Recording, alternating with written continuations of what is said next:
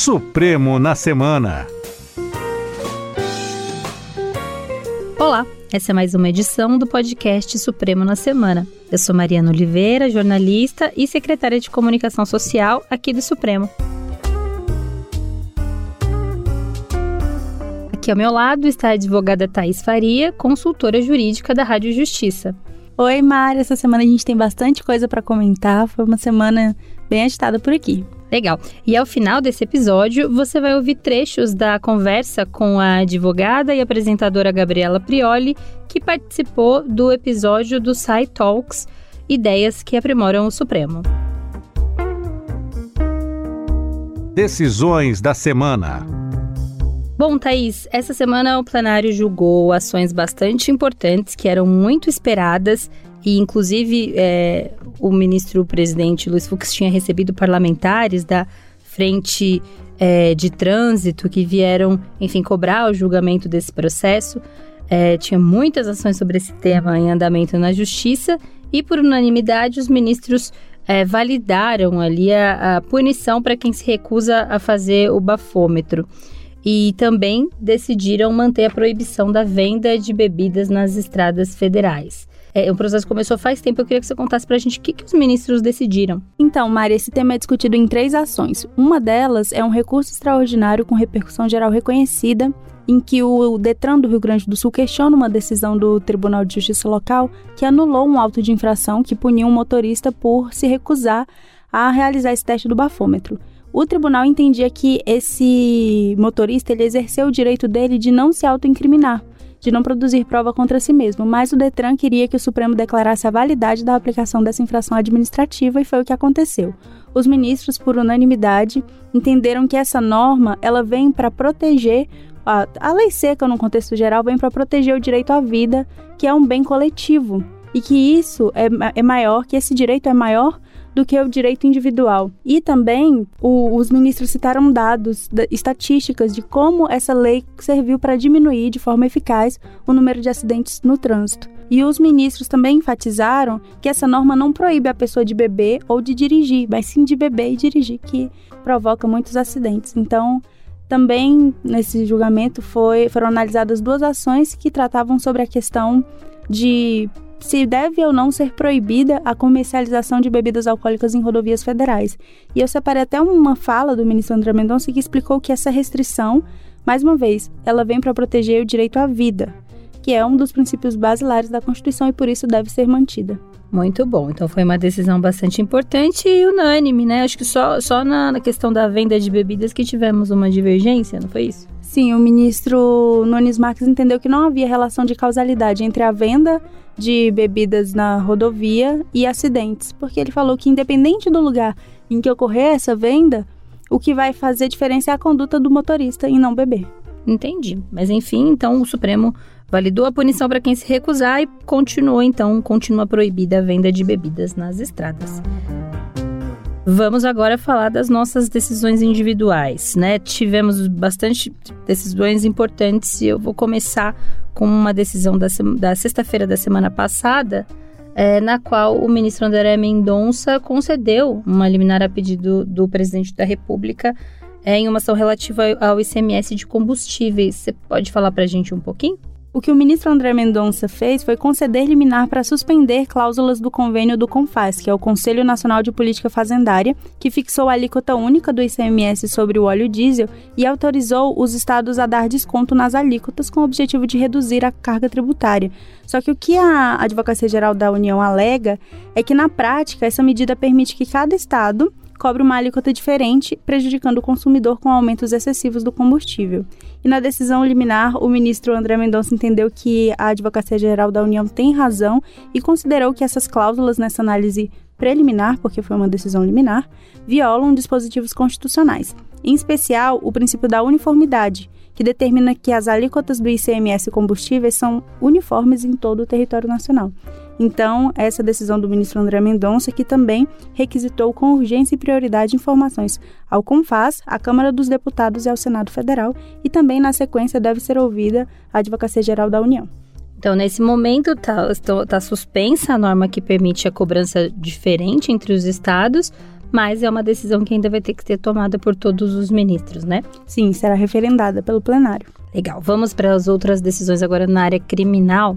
É, teve uma decisão do ministro Barroso concedendo regime aberto ao empresário Marcos Valério, que foi um dos condenados né, no processo do mensalão do PT, teve uma pena bastante alta, e, e lá ainda em 2012, então aqui quase 10 anos depois, ainda esse processo está aqui correndo agora é, em relação à execução da pena. O que, que aconteceu? O que, que o ministro Barroso decidiu efetivamente? O ministro atendeu um pedido da defesa de Marcos Valério que pedia a progressão de regime do semiaberto para o aberto e pedia que fosse mantida a prisão domiciliar por ausência de um estabelecimento prisional adequado. Mari, de acordo com o ministro, o Marcos Valério realmente preenche o requisito do novo percentual de 16% de cumprimento da pena para progressão ao regime menos rigoroso, que é previsto pela Lei 13.964 de 2019, pacote anticrime, para o caso do condenado ser primário e de crime cometido sem violência ou grave ameaça. E também, de acordo com dados do processo, ele teve, apresentou um bom comportamento e por isso teria direito a esse, essa progressão de regime. E também há nos autos comprovação de que Marcos Valério trabalha desde novembro de 2020 numa empresa mineira com carga horária de 44 horas semanais. E no regime aberto, o condenado pode trabalhar durante o dia e à noite tem que se recolher em casa de albergado. Mas por não haver estabelecimento prisional adequado para o cumprimento desse novo regime em Nova Lima, Minas Gerais, foi mantida a determinação de prisão domiciliar que já havia sido concedida a Marcos Valério em razão da pandemia da Covid-19. E tem até um argumento da Procuradoria-Geral da República que sustentava que, que, como ele foi condenado por crimes contra a administração pública e lavagem de dinheiro, ele não teria direito a essa prisão domiciliar. Mas esse argumento da PGR foi afastado pelo ministro Luiz Roberto Barroso. Entendido. Então, Marcos Valério segue em prisão domiciliar, continua podendo trabalhar e ainda, enfim, segue cumprindo a pena imposta a ele no processo do mensalão. É, vamos então passar para temas agora relacionados a processos do ministro Alexandre de Moraes, que ele concedeu a terceira multa uh, consecutiva ao deputado Daniel Silveira, que foi recentemente condenado aqui pelo plenário por atos antidemocráticos e tem também, ele, ele, se recusou a colocar a tornozeleira, enfim, tivemos esse problema. Já estamos em quantos, quantos mil? Mais de 600 mil, né, de multa? Sim, são 645 mil de multa e o ministro, nessa nova decisão, reiterou que enquanto não for julgado, enquanto não forem julgadas as ações sobre a constitucionalidade, sobre a extinção ou não da punibilidade do do deputado em relação ao indulto que foi concedido pelo presidente Jair Bolsonaro. Enquanto essas ações não forem analisadas, as medidas cautelares impostas devem ser seguidas, devem ser cumpridas e por isso o ministro impôs essa nova multa. Joia, e também relacionado ao ministro Alexandre de Moraes, a gente teve uma, uma notícia crime apresentada pelo presidente da República, Jair Bolsonaro, que é, apontou um possível, um suposto, enfim, crime de abuso de autoridade por parte do ministro Alexandre de Moraes esse caso foi sorteado para o ministro Toffoli, que decidiu sobre ele nessa semana, certo? Foi isso mesmo, Mari. O ministro Dias Toffoli explicou que, de acordo com a nova lei de abuso de autoridade de 2019, os crimes citados na petição têm como requisito o dolo específico, que é a finalidade específica de prejudicar alguém ou beneficiar a si mesmo ou ao terceiro, ou ainda uma satisfação, a indicação de mero capricho ou satisfação pessoal. E o ministro Dias Toffoli entendeu que, nesse caso, as condutas apontadas pelo presidente não configuram crime, justamente pela ausência desse dolo específico. E o ministro também ressaltou que o ministro Alexandre de Moraes está atuando na reserva de jurisdição. Ele está julgando e que, pelo simples fato de o ministro Alexandre de Moraes ser relator do inquérito das fake news, ele não pode ser considerado criminoso por, por essa prática. Não, há indícios de que ele está cometendo algum crime de abuso de autoridade. Entendi. Então, é, o ministro de Toffoli rejeitou, né, de mérito já, é, enfim, não vai ter nenhum outro julgamento a não ser que haja um recurso, certo? Certo, e o relator, o ministro Dias Toffoli, também falou que a maior parte dessas alegações se refere a assuntos de defesa que devem ser apresentados nos processos investigatórios, no próprio inquérito das fake news. O que vem por aí? Então vamos agora para o que vem por aí, né? Temos uma decisão que é, marcou a audiência de conciliação para discutir uma, um processo interessante, se é do governo federal ou do governo de Pernambuco, quem é o responsável ali pela ilha de Fernando de Noronha, que é um destino turístico muito importante no Brasil. Então, gostaria que você explicasse para a gente o que o relator desse caso, que é o ministro Ricardo Lewandowski, decidiu. Então, o ministro determinou que seja realizada uma audiência de conciliação para discutir a titularidade de Fernando de Noronha. Essa audiência de conciliação foi marcada por causa de uma ação em que a Advocacia Geral da União sustenta que o governo de Pernambuco estaria concedendo autorizações indevidas para construções na faixa de praia e permitindo o uso sem autorização da Secretaria de Patrimônio da União, o que acabou gerando crescimento irregular da rede hoteleira, e também não estaria cumprindo a obrigação de prestação anual de contas das atividades desenvolvidas no arquipélago e os pagamentos mensais à União também não estariam sendo feitos. E essa tentativa de conciliação será realizada por meio de videoconferência no dia 25, quarta-feira, às 15 horas. Legal, então na semana que vem a gente pode saber o que foi que aconteceu nessa audiência. É, além disso, a gente tem também a pauta da semana, que tem um processo muito importante, principalmente para quem acompanha o direito trabalhista, que é, é se o acordado né, entre as partes pode prevalecer sobre o que está na lei. Costumam chamar isso de acordado sobre o legislado, né? Explica pra gente o que, que é que está na pauta, são as ações do ministro Gilmar Mendes. É, essa questão do negociado versus legislado vai ser discutida em duas ações que estão pautadas para quarta-feira da semana que vem. A gente tem que ver se, se vão ser chamadas, porque existem também outros processos na pauta. Mas uma dessas ações é, foi proposta pela Confederação Nacional dos Transportes, que questiona decisões do TST e do TRT que invalidaram dispositivos de convenções coletivas realizadas entre transportadores e motoristas e condenaram empregadores a pagar horas extras ou trabalhadas em dias de descanso, em situações ocorridas antes da vigência da lei federal que disciplina os direitos e deveres dos motoristas profissionais. O que acontece? A Justiça do Trabalho afastou a aplicação prevista nas convenções coletivas do dispositivo da CLT que exclui do regime normal de duração do trabalho os empregados que exerçam atividade externa incompatível com a fixação de horário de trabalho. No caso, as transportadoras entendiam que o motorista externo ele não estava enquadrado ali nas situações para que fosse conferida uma jornada regular, uma jornada normal, e por isso não concediam horas extras nem consideravam as horas trabalhadas em dia de descanso. Mas para o TST e para os TRTs, a mera condição de motorista externo não seria suficiente para tornar incompatível a fixação e o controle da jornada de trabalho. O ministro relator, Gilmar Mendes, concedeu medida cautelar para suspender todos os processos pendentes sobre essa matéria, então os ministros vão analisar se é possível afastar a validade dessa negociação coletiva. E tem também o recurso extraordinário sobre a validade de norma coletiva de trabalho que suprimiu direitos relativos às chamadas horas e itinerary, que é o tempo gasto pelo trabalhador no deslocamento entre casa e trabalho. Então, esse tema também é muito importante, que interessa a todos os trabalhadores que, que acabam gastando um tempo para se deslocar é, de casa até o trabalho, muitas vezes até com, com transporte fornecido pela empresa. Tá certo, então temos um processo bastante importante, de um lado, o interesse aí dos trabalhadores, né, que querem ter a garantia dessas horas e a garantia de mais direitos, de outro tem o interesse das empresas, que também alegam que se concederem todos os direitos, elas podem, enfim, acabar prejudicadas e o Supremo então vai vai balizar aí, né, o, o pesa a favor dos trabalhadores que os, o TST e os TRTs já decidiram a favor dos, do, do pedido dos trabalhadores. Então agora vamos ver o que, que o Supremo vai, como o Supremo vai equalizar essa questão. Sim, e, e também em relação às chamadas horas em itinerário, a reforma trabalhista estabeleceu que esse tempo gasto ele não pode mais ser considerado. Então, os ministros vai ser uma decisão bem interessante e semana que vem a gente repercute. Legal, então. Entrevista. E neste bloco você acompanha então os melhores momentos da entrevista com a advogada e apresentadora Gabriela Prioli. Gabriela Prioli é advogada, empresária, apresentadora do programa A Prioli na CNN Brasil, autora do livro Política é para Todos, mestre pelo Departamento de Direito Penal, Medicina Forense e Criminologia da USP e professora convidada no curso de pós-graduação em Direito e Processo Penal da Universidade Presbiteriana Mackenzie.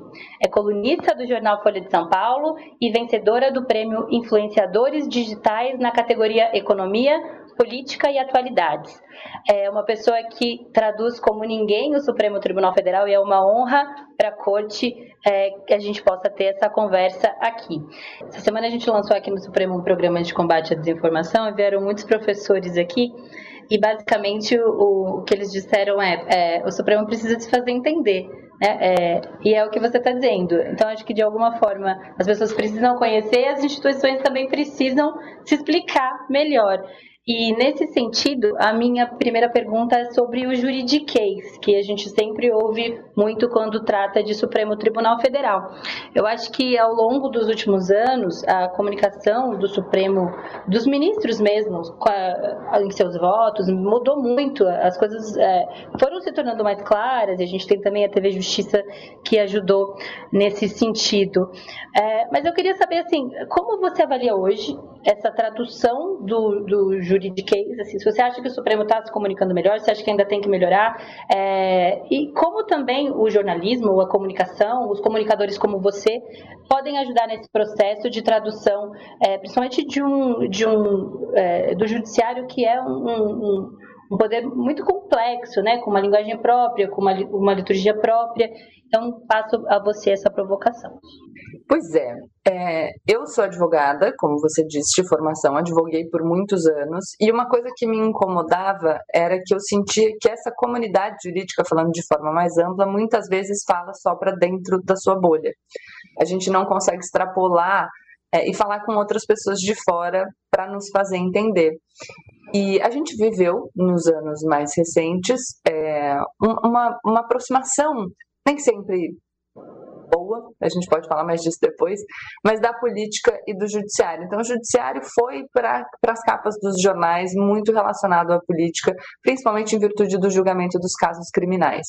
E a gente ficava falando sobre aquilo com um jargão próprio da área e as pessoas não entendiam, mas aquilo tinha impacto na vida delas, porque afinal, a partir daquilo também elas iam decidir em quem elas iam votar, por exemplo.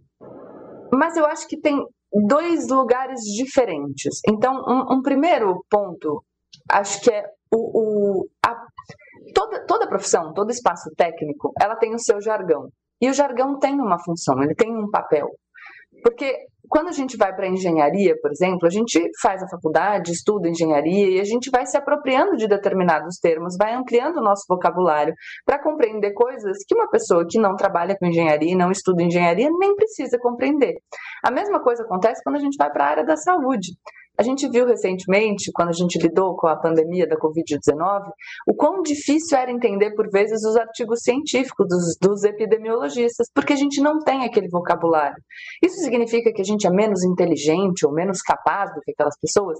Não. Significa apenas que a nossa opção de vida foi outra e que, portanto, a gente sabe de outras coisas, mas não sabe daqueles termos. Então, o que eu penso é que os ministros, quando estão ali julgando, enfim, proferindo uma decisão, a preocupação primeira não deve ser que o vocabulário seja compreensível por todas as pessoas. Calma que eu vou chegar na parte do como a gente traduz isso. Mas né, o objetivo primeiro naquele caso é adotar a melhor posição técnica para a proteção do texto constitucional. Ponto final. Então, a melhor solução técnica para aquele caso. E pra, se a gente, para adotar a melhor solução técnica, a gente precisa do vocabulário técnico, então que seja utilizado aquele vocabulário. Não dá para a gente perder na complexidade ou na minúcia porque a gente está tentando se tornar compreensível, porque naquele espaço, quando a decisão está sendo proferida, o interesse primeiro é esse depois isso pode ser traduzido para um público mais amplo. Vou fazer o paralelo de novo com a questão uh, da pandemia. A gente tinha aqueles artigos científicos e, de repente, que a gente não entendia muito bem, e o profissional da epidemiologia tem que poder usar o jargão próprio da profissão, porque o objetivo primeiro dele ao escrever esse artigo é conseguir, enfim, mostrar a melhor evidência em determinada área, em determinado recorte daquilo que ele está estudando. E depois a gente tem um outro trabalho que é o trabalho de divulgação que é basicamente o trabalho de tradução para um público mais amplo.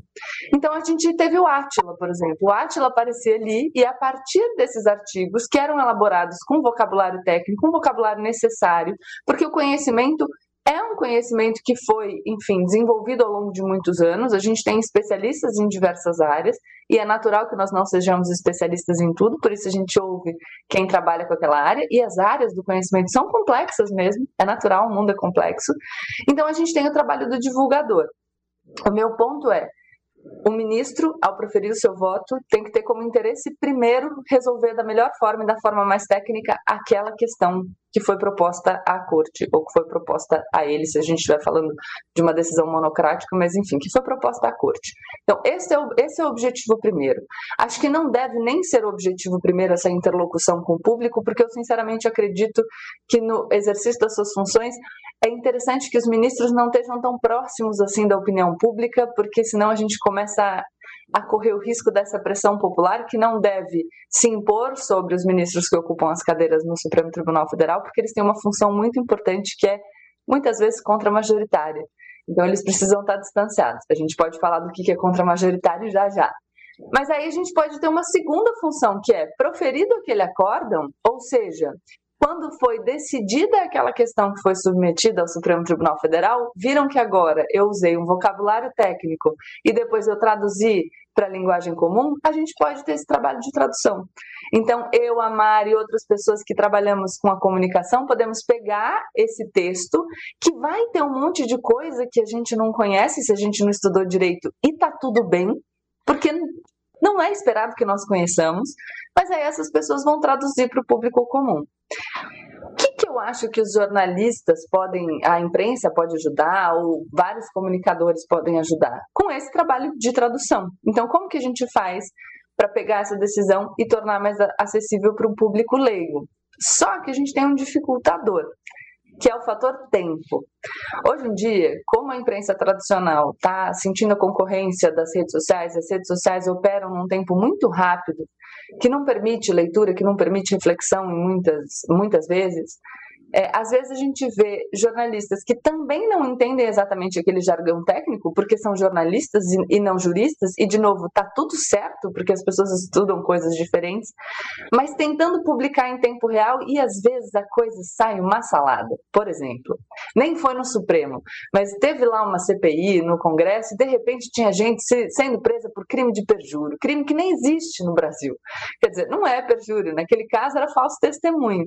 Mas como que a gente faz para saber que perjúrio não existe que, portanto, a prisão era por um outro motivo. A gente conversa com alguém que estudou esse assunto, pede ajuda e aí traduz de um jeito que todo mundo consiga entender.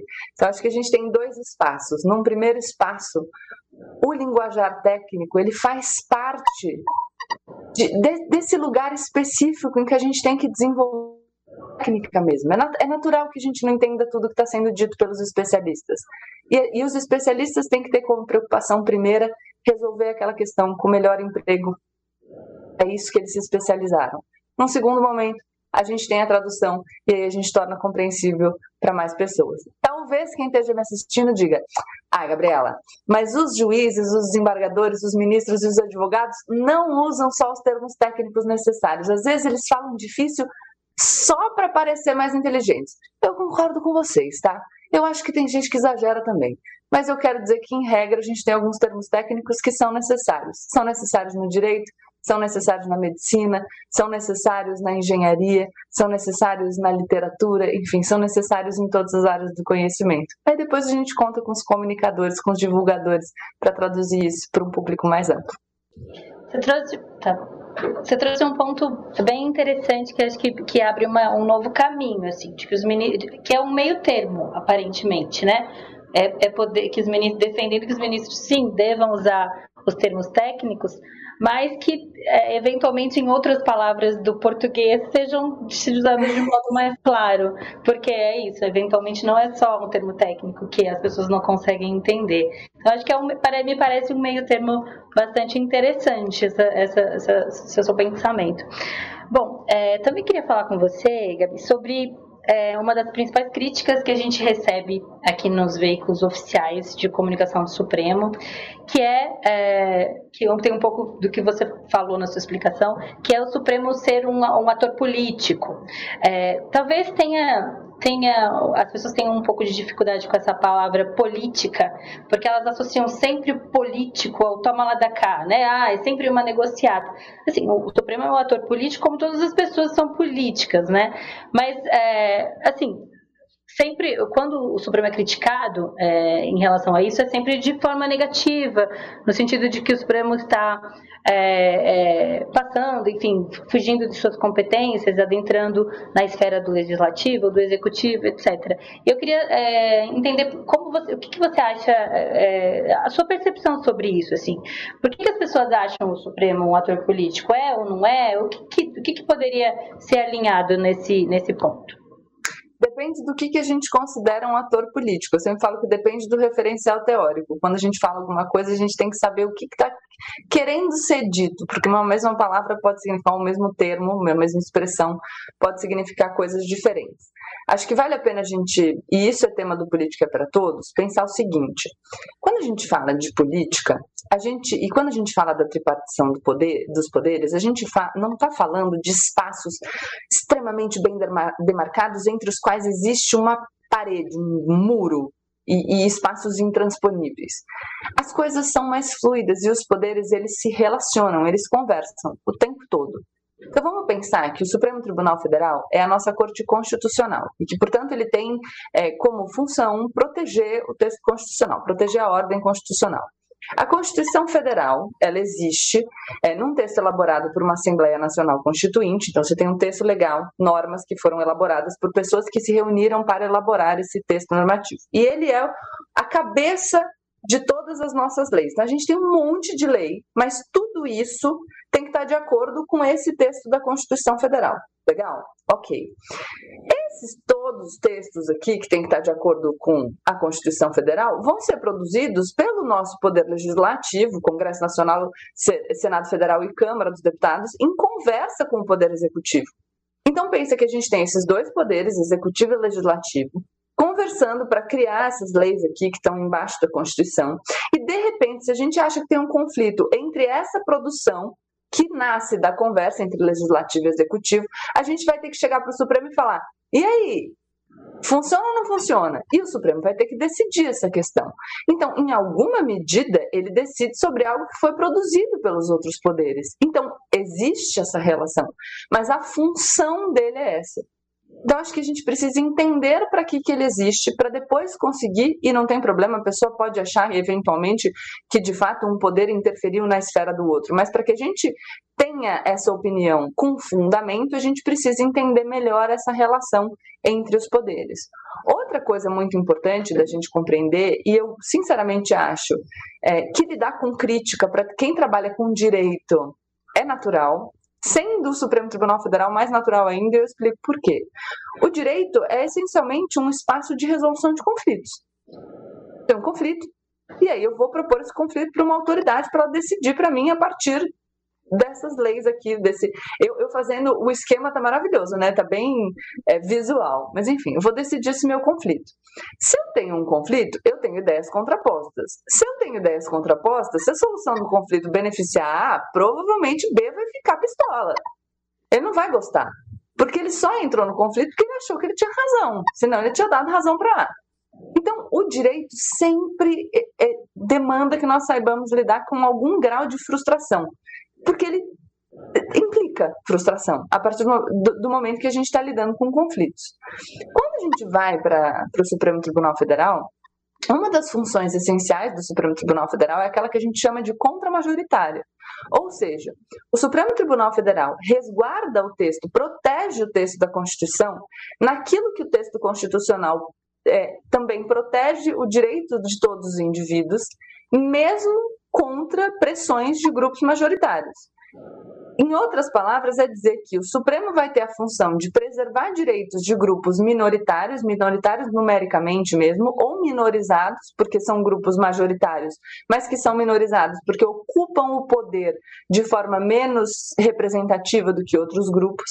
Então, ele vai ter que proteger esses grupos contra interesses de maiorias. Se ele está protegendo esses interesses de minorias contra a pressão de maiorias, pô, a frustração vai ser de uma maioria. Então é natural que tenha muita gente descontente, mas essa é a principal função.